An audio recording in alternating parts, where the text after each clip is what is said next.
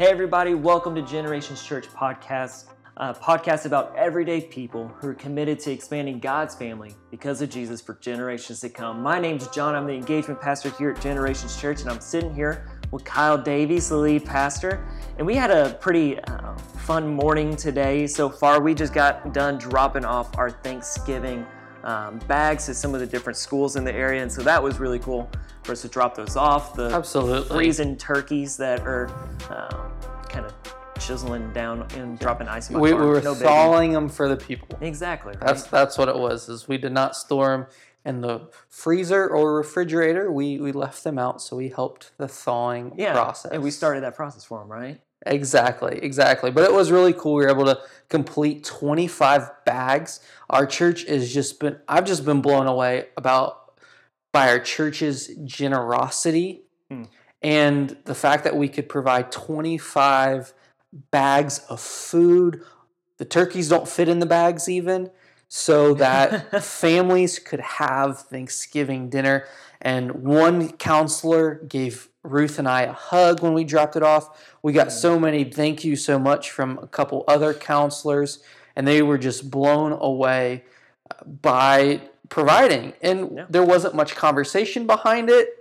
It was the one school we dropped it off. I think the secretary was a little confused by it, but but that's okay. You know, not everything needs an explanation. Not everything needs to know that, hey, this is coming from Generations Church. I think more than anything, an ability to practice give over get and say, we don't necessarily need the credit. You may not even know where this is coming from, but there are generous people who live in your community who care for the least of these who live right in Salmon Creek. And so we are so excited to do that. And our church rallied behind that. And I'm really cool to see, I'm really excited to see what God might even do with these acts of generosity moving forward. Well, I thought it was even cool. One of the places we went, one of their things about, we dropped it off and everything, and they're even brainstorming in their head, wow, these people are serious about contributing and helping out in that. And they're even well, Christmas is around the corner. What needs do we have?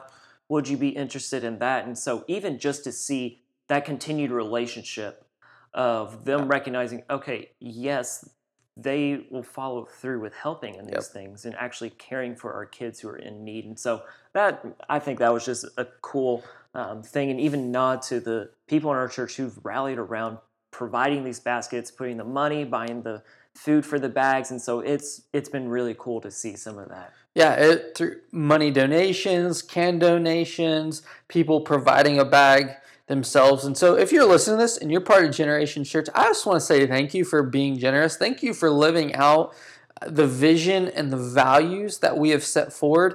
And know that you are making a tangible difference right here in Salmon Creek. And what I love that you are doing in your generosity is that you may be giving to someone that might be your neighbor, might be someone down the street, and you will never know. But guess what? We know that the God of heaven knows, and he smiles upon just our generosity. And really, I was listening to a podcast the other day. I'm talking about podcasts on a podcast. I know the irony. Exactly. But just the other day, and it really said is, there's sometimes in Scripture where it talks about generosity, and we should let our good works be seen by others. But at the same time, we shouldn't seek to take credit. And so I think this is one of those moments where others are watching us and seeing us, but we're not standing out pointing to ourselves and saying, hey, look at us.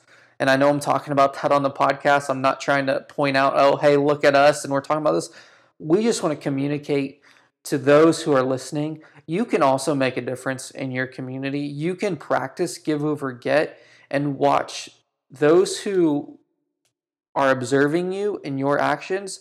They may be puzzled, they may be confused, but they may be taking steps toward Jesus as they observe you do simple good works, even if your church doesn't get the credit. Yeah, I love that. And the super tangent that we just got on, but I just had to bring that up because it was such a cool thing to see some of what's been going on for a couple weeks now, even diving into that this past weekend. But Kyle, kind of back to this past weekend, back to the sermon in which you got back up there, you got to preach this weekend. I did. And I think you started off and you had a little fun with you brought out these couple of words, and you basically had this opening concept of there's some common phrases, common wordings in our society, and some of them from our past that we've just kind of forgotten about. They kind of got washed away, kind of got brushed aside, and the next generation didn't take them up or didn't get passed on. And so there are just some phrases and words that you threw out that everyone, I think there's a bunch of people in the room that were stumped. I was stumped by most of them. What of those words really stood out to you? Which one was maybe the most shocking? Which one did you find funny, your favorite? Which one? The one that I think got the most interaction and I think did stump everyone was iron your shoelaces, which is to go to the bathroom. I even went back and read, and I'm like, how do you get that phrase? Like, excuse yourself, like, freshen up, go to the powder room. Some of those make a little more sense for ladies and makeup and stuff back in the day, and even today. Yeah. But the idea of go iron your shoelaces means to go to the bathroom. That one was pretty shocking. The one I found the most probably hilarious out of them all was Zazzled, getting belligerently drunk. There's a lot of Z's in that word, so I had to laugh. But you asked the question, hey, what are some phrases? Yeah, I mean there are all kinds of other phrases, and I think even just of a couple phrases today. I heard one the other day so I listened to a lot of Stephen A. Smith on ESPN, love First Take, love listening to his radio show. And it cracks me up because he always says, don't turn that dial. And that's a phrase that I'm like, no one has a dial on their TV anymore. I guess he could be saying like, don't turn the dial on your radio. And so some cars still have like a dial knob for the radio, but most people have push buttons are digital or even touch screens. And so that's a phrase that I'm like, I heard this past week that I was like, I don't even know if that's in use anymore. John, do you have one that comes to your mind? I don't know. There's a word or phrase that I still sometimes thinks a little odd, but I get where it's coming from. The phrase of grind your gears kind of thing, something that kind of gets under your skin, the thing that makes your bones cringe or whatever like gets under your skin, makes you irritated, angry, someone says something or doesn't really grind your gears. Isn't that a Family Guy reference? I don't know if it was. I swear I heard a sportscaster say that. Okay. But I was about to say, you're a Family Guy kind of guy. I was going to say, I think that's a Peter reference right there. You know what really grinds my gears? So, hey, that's funny. If you watch Family Guy and that is accurate, please message us and tell us that I wasn't completely off my rocker. Dude, the one that stood out to me this weekend was the whole close but no cigar. You still hear that sometimes? But I had no idea that it was really taken back to, because at carnival games, that was the prize they gave out, was cigars. And that stumps me because, like, you think of, like, carnival games now, and basically all you get is, like, stuffed teddy bears. What a change in society to go from, here's a bunch of cigars for shooting the ball in the hoop, and now it's, here's a stuffed teddy bear. Yes. Give it to your girlfriend or your child. Or I mean, just can you imagine that, a little 5-year-old kid throwing a dart at a balloon and the prize being, here's a big old cigar. Yeah, go, like, take this to your dad. You know? Yeah. So that's we're just both like, okay. Yeah, those cracked me up, and I love that you even talked about like words today that maybe like even thinking what words and phrases today might get washed away, might not get passed on to the next generations to come, because these were all phrases that were apparently commonly used and commonly known, but they just get kind of put aside. Society changes and uses different things. And for us to even think, what are things today that are going to get transitioned in the next generations to come? But getting back to Colossians 1:14, you did something to start your discussion of this verse. I wasn't the biggest fan of it. You decided that you're going to take this verse and completely flip it around and work backwards. Yes, I did. So Kyle, tell me, the guy who is so concrete, sequential, want to take things in order for which it is, why did you take this backwards? So, yes, I worked through the verse backwards, but I was following a logical train of thought, and here was my logical train of thought. is if we're going to talk about redemption and forgiveness and being in Christ, I think the natural status of every believer starts with a recognition that you can't help yourself at times, which means there has to be an awareness of sin. And so if you're following the verse, it says, in him we have redemption, comma, or parenthetical kind of thought, the forgiveness of sins.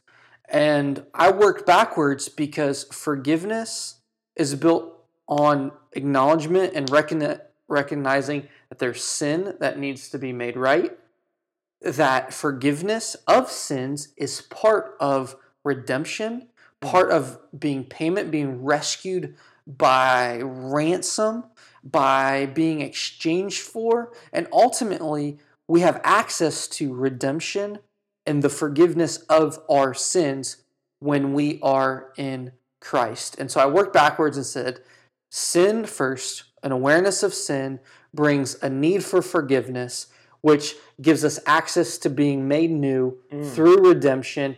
And when we get all of these three, the result is, hey, we are in Christ. And in Christ, we have redemption, we have the forgiveness of sins. And so the common, really working backwards to front and frontwards to back to say, all this builds to when we are in Jesus, we have redemption, we have forgiveness of sins. But in order to get to an acknowledgement and an awareness that we even need Jesus, we have to recognize there's sin that needs forgiven, that we need to be made new, not just made right one time.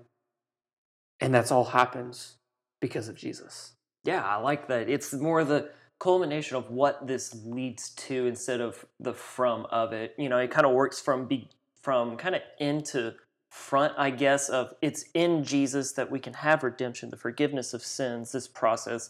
And yet you kind of flipped it on its head and said, like, let's look this as a practicality for us living in our day-to-day of we recognize that there is sin.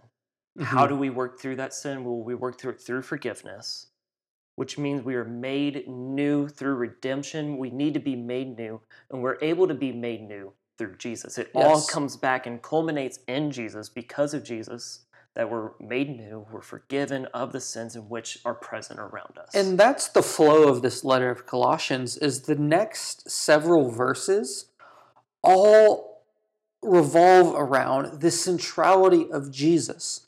And so as we built to this point in the coming weeks, we had to recognize that what Paul is building to is the necessity and need for Jesus to be the leading role and figure.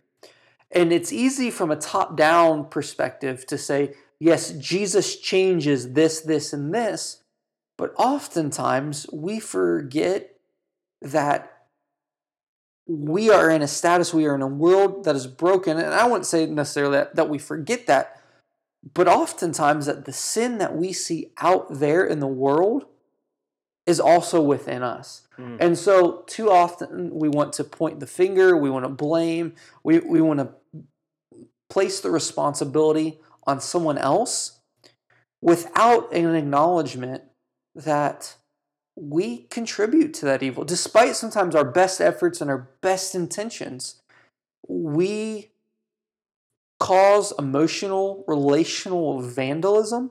We cause a level of guilt, a level of injustice, sometimes intentional. But I would say, especially in our kind of Western culture, the idea of being someone good is still pretty prominent. So most of that relational vandalism and the level of injustice is just simply unintentional, but we need to be made aware of where the injustice is present through our actions and attitudes, and also through the just that emotional, that relational vandalism that's caused. Yeah. We need to be made aware of that, and so that we stop pointing the fingers out and we start to remember that anytime we point one finger out, we've got three pointing back at us. And so and your thumb's just pointing somewhere. Who knows what your thumb's pointing doing. Your need to God because it's pointing up. There we go. Yeah, and so we really talk about this need and recognition of this world in which we live in. You took this word sin and you went back to the Greek word for it, the hamartia, and when we say hamartia, there's no H in Greek. John, Mr. Technical over here. It's this weird breathing mark, almost like a little phlegm thing. I'm glad you didn't do the whole phlegm breathing. That would have been. No one wants that spit. That's why I think they don't sit on the front row for you. I don't know what that's all about. But I'm not going to lean down into my mic and... yeah, this hamartia. Yeah.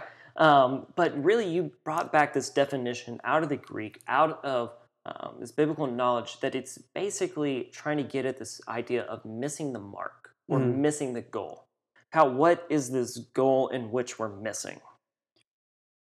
The goal in which we are missing is to be fully human, how God intended us to be, which means the goal for humanity is to be in perfect relationship, to honor and love God, and to honor and love each other. Love your neighbor as yourself.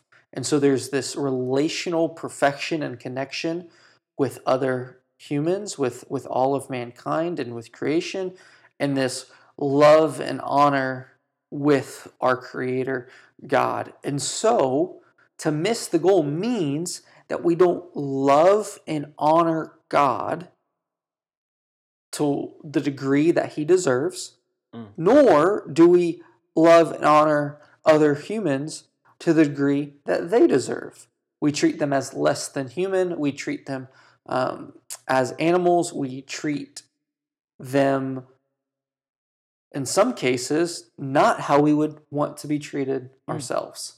And so we miss the mark. We miss the goal when we don't love God and we don't love people. And... just to tie those two together, because they're closely linked throughout Scripture, is there really two sides of the same coin? You pull out a quarter, pull out a penny, whoever carries cash or change anymore. It's a single coin, but there are two different marks on either side, and that's really what loving God and loving people are all about. Mm-hmm. If you look at the Ten Commandments, you see the first several commandments are all about how you best love and honor God, and the other part of the Ten Commandments are how you are rules or laws that say, here's how you best love and care for other people. And what's amazing is those Ten Commandments aren't exhaustive. There's a lot of other laws in the Old Testament where God lays out for His people, here's a way to communicate to the watching world at that time, here's the uniqueness of me being Creator God, and here's the uniqueness of you being my chosen people, and here's how you can best communicate my holiness, my love, my justice in the midst of really violent cultures in those early centuries of the world. And so love God, love people, and the outflow of that is you help others do that. Yeah, and so we kind of get back to this concept of to sin is to miss that mark or miss that goal, the goal of loving God and loving others with all we have and all the time. And if we're being real, the world around us, I think we would all say, yeah, they missed that mark or they missed that goal. We can identify people in our world, in our communities, online, on TV, that do that type of stuff. I think one thing that we often shy away from is the discussion that honestly, there is still sin inside the church, that even the collective body, the sin, I like how you said it, the sin that's out there is present in here as well. Yes. Yeah. That there's those moments in which the evil that we see in the world, the wrong in which we see, sometimes happens and takes place in the church and where we are. And so let me kind of pan this around, ask you this question.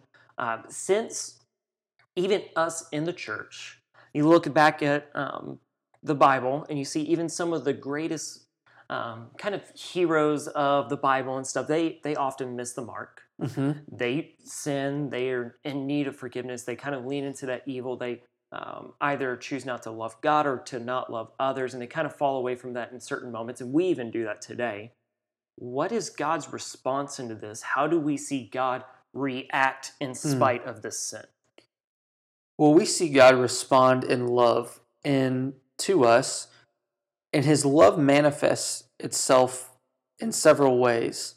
The first way that we see is provision, him going before us so that we can know him.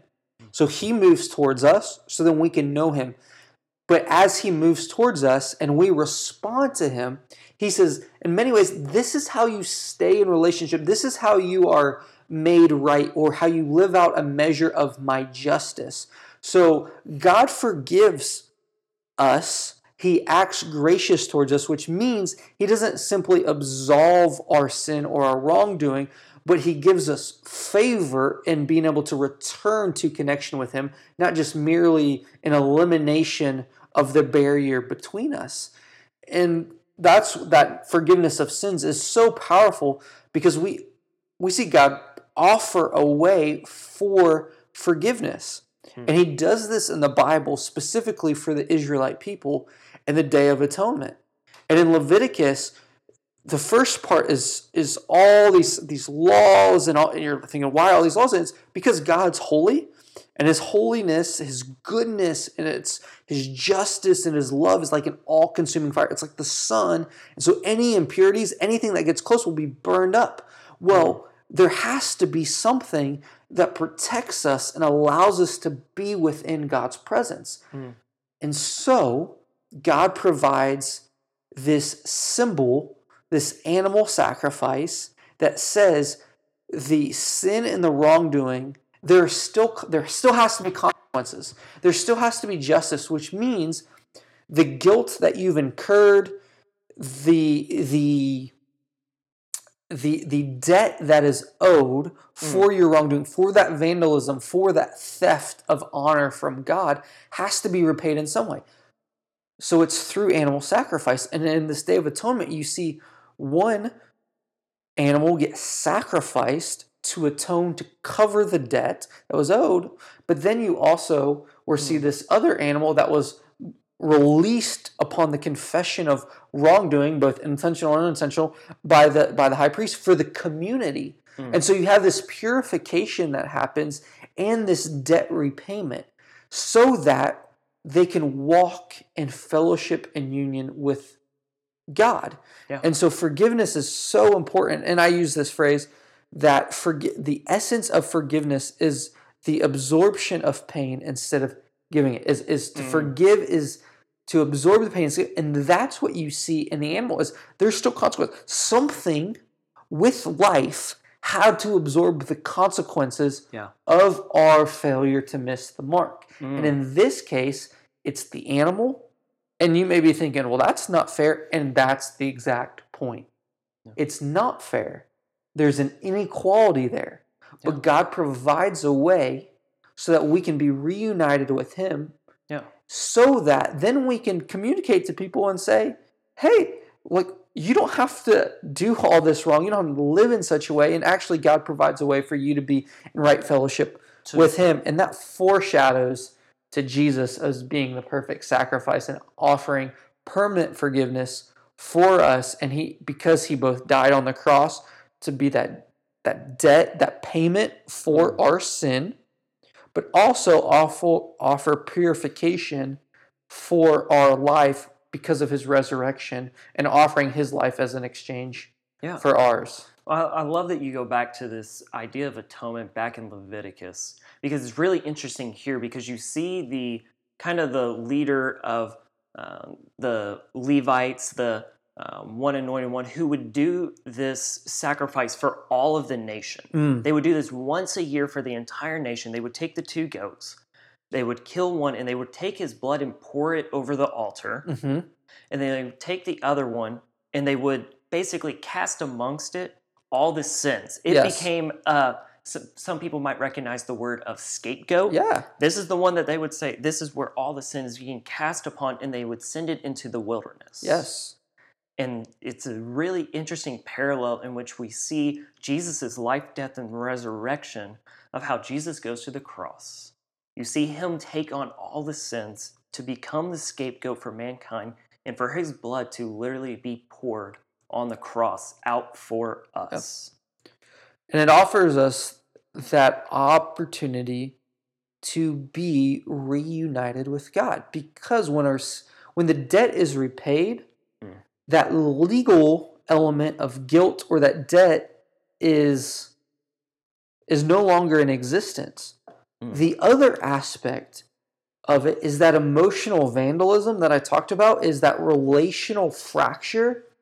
There needs to be a level of restoration, of reconciliation. So basically, when you absorb the pain instead of giving it, what you're saying is you're choosing to act with good when you know the person who you are forgiving has acted maybe intentionally or unintentionally, has harmed you. And so what you're doing is, instead of lashing back out, instead of blaming, instead of essentially saying, you deserve this, I'm going to respond negatively, you are absorbing that and responding in kindness, or responding with patience maybe, or responding with presence by being there for them maybe when they haven't been there for you. But you're able to do this time and time again because you are the recipient against it, because you have profaned, you have dishonored, you have rebelled against a holy, transcendent creator, God. And what we have to remember is that if God has done that for us, then we should be able to do that for others. And so that's not easy. It's not a walk in the park. No. But you're able to do that time and time again because you remember, on a cosmic scale, someone has done that for you, which brings life, which brings freedom. And that's ultimately what their transition from forgiveness to redemption is redemption is purchasing back by payment. So when forgiveness is present, the result is freedom. You're purchased back. So then nothing is owed anymore. You don't have this hanging guilt over you.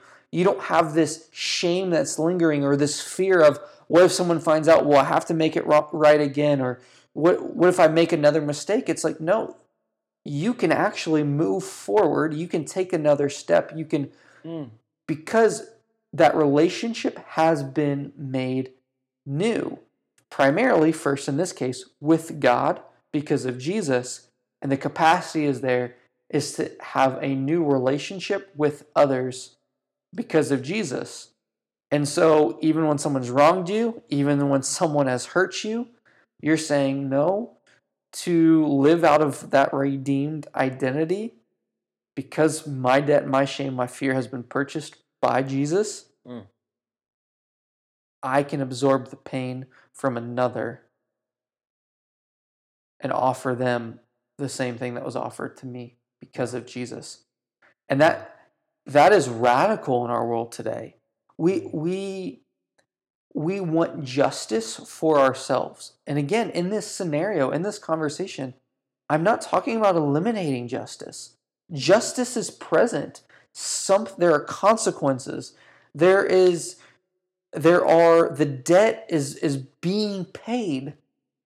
But in this case, it's not by you. It's by Jesus. Yeah. And that's, once again, is that frames up to say, we should work for justice. We should work to make things right in the world. And we can do that because there has been someone who has worked to make it right between us and God. Yeah. And this whole, I love this whole prayer of Paul that we've been going through in 9 through 14, because it really, at the root of it, it gets to our dependence on God, and that it's in Him in which we're able to, as we talked about a couple weeks ago, we're able to have this wisdom that is this knowledge applied that helps us in our everyday walk. And then we get to this, the next couple of verses where it talks about it's in this everyday walk that God strengthens us. He helps us endure as we look forward to the hope of the eternal inheritance and the light in which the kingdom to come that we look forward towards. And then we're reminded that it is through God that we're able to be rescued and transferred in this kingdom. And here in this final verse of this prayer, he says it's in Jesus that we find redemption, the forgiveness of sins. It all comes back to this rooted dependence upon God. It's God who first acted for us, even when we acted in resilience, rebellion to God who created us in his image. Mm-hmm. We rebelled, we acted against him, we missed the mark, we sinned, we missed the goal, and yet it is still God who makes a way, who steps in, who intervenes, brings in this idea of atonement, this idea of redemption, forgiveness of our sins, and it's all rooted in him. And even when we couldn't reach the mark, it's through Jesus that we're able to. Jesus gives us the way to reach that mark, to reach that goal. And so, Kyle, I want us to bring this down because we keep talking in like these big terms with these big ideas and stuff, and it can be a little kind of big picture. And so how does this look, this passage, this idea of sin, forgiveness, redemption in him, Jesus? How does this look in our everyday lives? Like, how should we live in response to this verse? The way in which we live in response to this verse is simply remembering where our identity is found. Mm. When we have a secure identity, we can live in response to that identity. Here's what I mean by that. Again, I played sports growing up, and there's usually a name on the front of the jersey, and there's a name on the back. And one of the things that was always talked about is in playing sports is you're representing two people. Mm. You're representing your team, your school on the front. And there's always a challenge. Play for the collective, play for the school. But also there was a name usually on the back of your jersey. And it was your last name. And it's remembering that as you're playing on the field, you're representing your family. You're representing you're representing others in a smaller sense. So you have this big collective sense. You're playing, you are a representative through your play, through your effort, whether good or bad, your attitude and your actions, you are a representative. And then sometimes there's this term thrown out, play for school pride or play for family pride. Mm. And in the same way, we have to remember the team that we're on. We are on Team Jesus when we've been baptized into him. That's what that transference is. We are now in him, and in him we have redemption, the forgiveness of sins, which means that we can play for Team Jesus, having this freedom, offering this forgiveness that's been offered us, recognizing that the evil out there is also the evil within. And so there's this freedom that comes. You don't have to pretend that you have it all together. You can say, yeah, I screw up, but you know what? Thanks be to God that I'm forgiven in Jesus. Mm. Yeah, I'm not going to go out and intentionally try to sin, or I'm going to intentionally try to do the wrong thing, or intentionally try to miss the mark, because that's not what you do in team sports. Yeah. The football player doesn't try to miss the field goal. They miss the tackle. Yeah, he doesn't try to miss the tackle. Sometimes it happens. But the goal is to get it right. And so when you're playing for Team Jesus, you want to get it right. But you can remember that even when you get it wrong, there is forgiveness, there's redemption, there's been a victory that's secured because of Jesus. And so you live out of your identity. Here's another way to say this. God is, so God does. Therefore we are, so we do. See, so oftentimes the world wants to move us in reverse, kind of like I did in a passage, going backwards. Mm-hmm. But we often think whatever we do defines who we are, and who we are, and whatever circumstances we find ourselves in, defines what God has done, therefore defines who God is. And so in some cases, when we think about what God is doing, we think of, or what he's not doing. Mm. And then we think of what he's not. And so because God hasn't done this, which means he's not good. And so we work backwards. But this passage challenges us to remember, no, it's God first. God has moved on our behalf. So God is love. God is just. Therefore, God acts in a loving and just way. Yeah. His provision of Jesus, his opportunity to be reconciled back to us through, even the Old Testament, through animal sacrifice. Therefore, we are chosen, we are loved, we can be identified with him, Yeah. And finally, therefore, so we can love others. Yeah. We didn't have to earn any of that. It's sequential in that way. Hmm. So if you're thinking about this, how do I live in this every day? I would invite you to simply to continue some of the metaphor of the passage of walking worthily of this Lord, to walking in a way that says, I want to hit the goal, is to first, if you're not a believer, surrender your life to Jesus. Yeah. Say yes to following him. If you are someone who is following Jesus, or say, yes, I'm a Christian, yes, I'm a follower of Jesus, there is an area of your life that you've not totally surrendered, that you've maintained maybe some tight grip around, that you're saying, okay, Jesus, you can touch this area of my life, but not this private sin, or not this relationship. You've got to surrender that relationship, that situation, and that circumstance, that private sin to Jesus. And here's how you do that, is the next step in this is telling someone. Is that confession piece, is telling someone else that you want to surrender this area of your life so that you don't have to do this life alone. Yeah. That's the beautiful thing about this, is God says, no, you don't have to figure it out. You don't have to make it up on your own.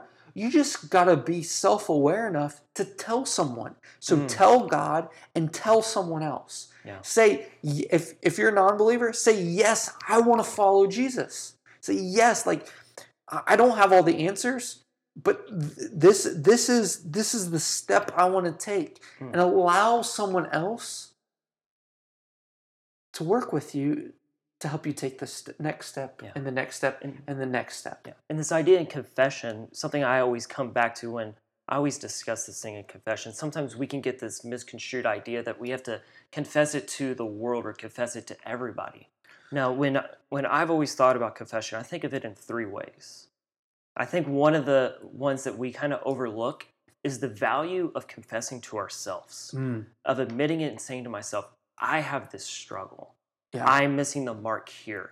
And I always challenge people to vocally say it to themselves, because you might be able to internalize and go, yeah, I know I have this, I'm holding on to this. But when you vocally say it, you're taking a step in that. And then you vocally tell it to God, and you vocally share it with a close friend who's able to have that accountability to work on that with you, which is why we emphasize relationships so much. It's the community of the church that rallies around this moment. Yes. And that comes to that third piece, which is enjoy or experience the response that happens. Yeah. Because here's what happens. When you surrender to God, when you tell someone else, you begin to enjoy spirituality. You begin to enjoy things of faith. You begin to enjoy Christian community because you realize, oh, I'm not alone in this. Or someone else has that same struggle, or someone else misses the mark too. I had this conversation the other day. Someone was talking about their experience with church and their pastor, and someone was sitting in my kitchen table, and they're like, what? They're like, I've seen my pastor come home tired after the end of the day because I was hanging out at his house at the kitchen table. Or it's like, but you get to see and experience all that God has for you through Christian community, and you get to see some. I share that little example about someone going, oh, my pastor doesn't have it all together either, because John, we're normal people too. Yeah. We emphasize everyday people in our vision, and that's not just for the people sitting in the chairs or the people serving. No. That's for us as well. We have Monday mornings. We have Friday afternoons, just like everyone else. And so we have to remember that our identity is not in what we do and being pastors, but is in who God says we are, which are his children, which are kids of his, which are brothers in Christ, which are community members of Generations Church, community members of Hazeldell, Salmon Creek. And so, just to recap, surrender, tell someone, and enjoy. Like, celebrate, experience. Because when you do the first two, you will begin to see that third step come to fruition. And then here's the fourth step, the P. If you've caught our acronym in that, take your next step, or step into this, or walk That's S-T-E. Surrender, tell, enjoy. Yes, we did it. The last one is pray. You have people in your life who you've withheld some of this from. You've maybe been enjoying God and enjoying Christian community, and you've robbed others in your life of experiencing what you've been experiencing. And I'm not saying that you need to run out and tell them right away. I think that's a conversation that needs to be had. But first, you need to pray. And you need to say, God, help me bring these first three that I've experienced. How can you help me them experience this? So you need to pray about people who don't know Jesus. You need to pray about younger believers in your life who aren't experiencing or are withholding an area of their life. Pray about it. Pray about your own life and say, okay, God, help me do this again and again and again. Because that surrender, that tell, that enjoy, that pray, that's not something that you just do once. If you just took one step, you don't get very far. No.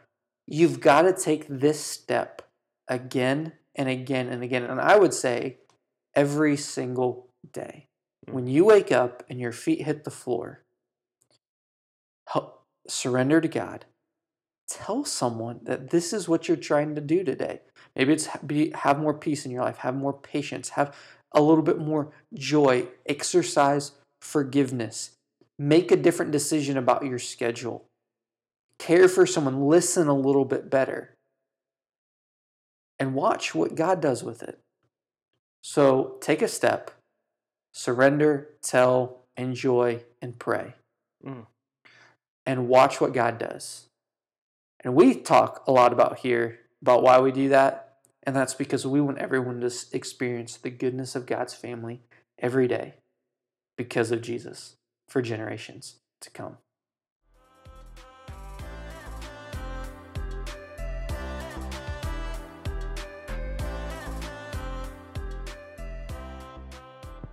Hey, Kyle here. Thanks for listening to the Generations Church podcast. If you found this podcast helpful, please share it and subscribe on your podcasting platform. Leave us a review.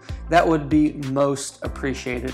And don't forget, you can always reach out to us via email or send us a message on all of our social media because we would love to answer your questions about each week's sermon or even a midweek podcast. So thanks again. Have a great day.